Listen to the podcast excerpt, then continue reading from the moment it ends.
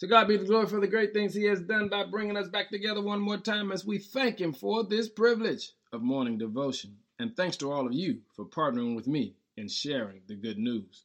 Our focus today is the walk. 2 Corinthians 5 and 7 says, For we walk by faith and not by sight. Every true believer has a walk that distinguishes him.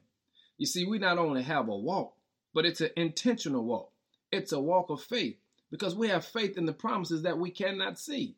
You see, most of the promises that God makes to those who follow Him are not tangible. So you won't be able to see the proof of those promises with your own eyes. You must believe that God will keep those promises as an act of faith rather than one of sight. And family, have you looked at your walk lately? Are you walking in confidence? Are you walking in boldness?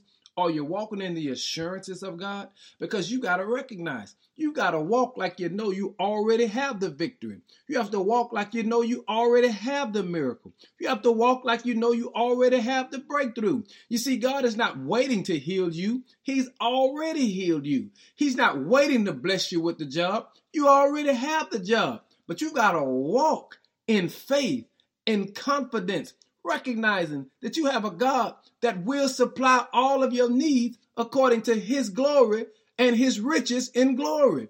And you've got to understand it's your walk that matters. Family, check your walk today. And if you're not walking in confidence, change your stride and give God some glory. Be great today. In Jesus' name, it's your walk. Amen.